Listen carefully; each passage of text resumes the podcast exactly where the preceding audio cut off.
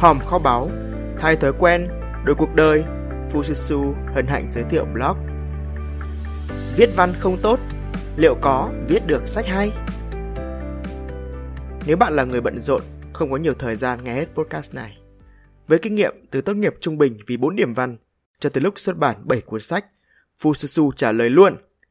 Viết văn không tốt hay rốt văn từ nhỏ, thật ra chẳng ảnh hưởng gì tới việc viết sách sau này của bạn.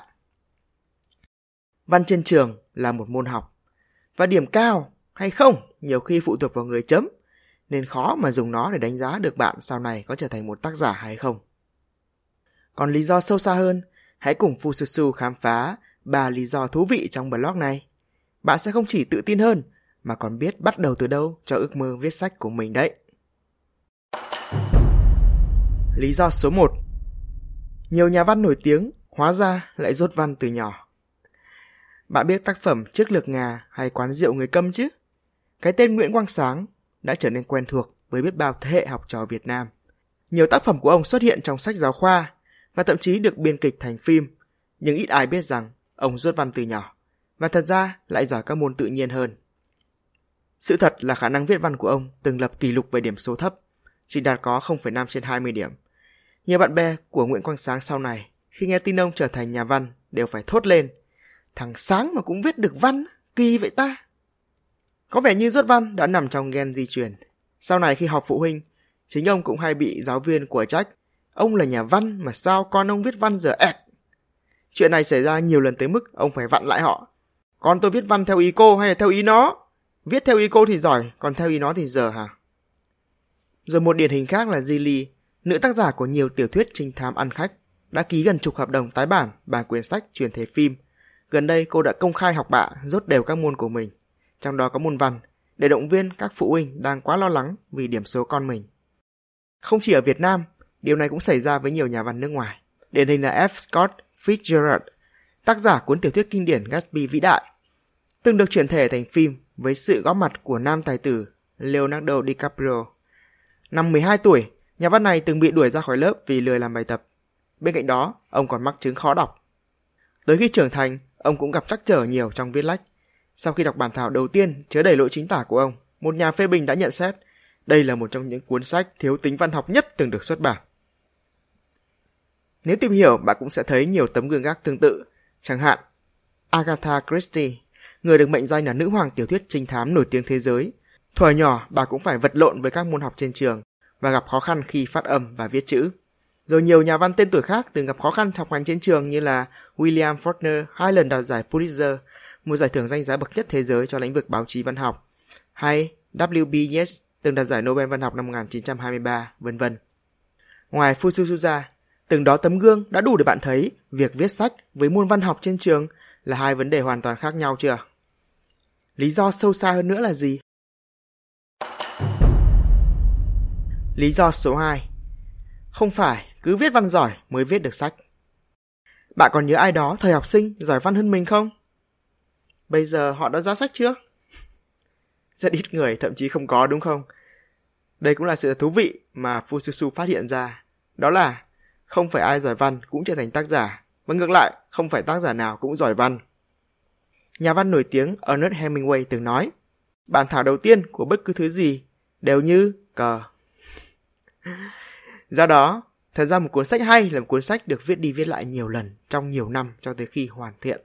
Bản thân tác phẩm Harry Potter của nữ nhà văn J.K. Rowling nổi tiếng cũng từng bị từ chối tới 12 lần bởi các nhà xuất bản. Tương tự, series Trạng Vạng Twilight cũng bị từ chối tới 14 lần. Và sau mỗi lần từ chối, đương nhiên các tác giả sẽ phải suy nghĩ, tìm cách cải thiện cho lần sau tới khi được chấp thuận. Còn một bài văn trên trường thì sao?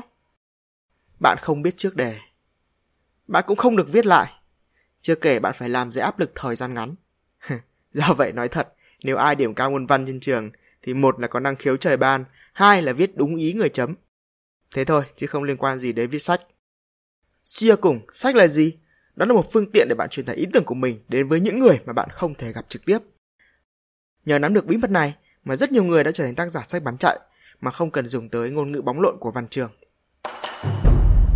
Lý do số 3 Bí mật ít biết của những cuốn sách hay Bên cạnh sách truyện tiểu thuyết kinh điển thì bắt đầu từ thế kỷ 20, chúng ta chứng kiến sự lên ngôi của một dòng sách khác, đó là sách phát triển bản thân, self-help, chia sẻ kinh nghiệm thành bại trong cuộc sống.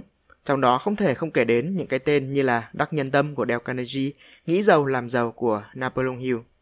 Đặc điểm chung của những cuốn sách self bán chạy là cách viết cuốn hút, truyền cảm hứng cho người đọc. Ngoài ra, còn một đặc điểm ít biết nữa là nếu bạn mở chúng ra và để thật kỹ, bạn sẽ thấy có rất nhiều phần tác giả hoàn toàn sử dụng ngôn ngữ văn nói, tạo cảm giác như họ đang trò chuyện với bạn. Đây cũng là điều mà Fujitsu hay chia sẻ cho các học viên trong khóa viết sách của mình. Tư duy của các tác giả năm sao giúp họ tạo ra những cuốn sách thôi thúc hành động mạnh mẽ và thay đổi cuộc đời hàng triệu người. Tư duy đó là gì? Cả cuốn sách là cuộc trò chuyện. Mỗi chương sách là bài thuyết trình.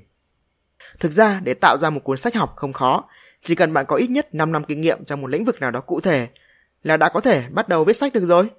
Trong quá trình viết lách, bạn có thể học hỏi, đào sâu thêm, chứ không liên quan gì tới khả năng viết văn thời phổ thông của bạn.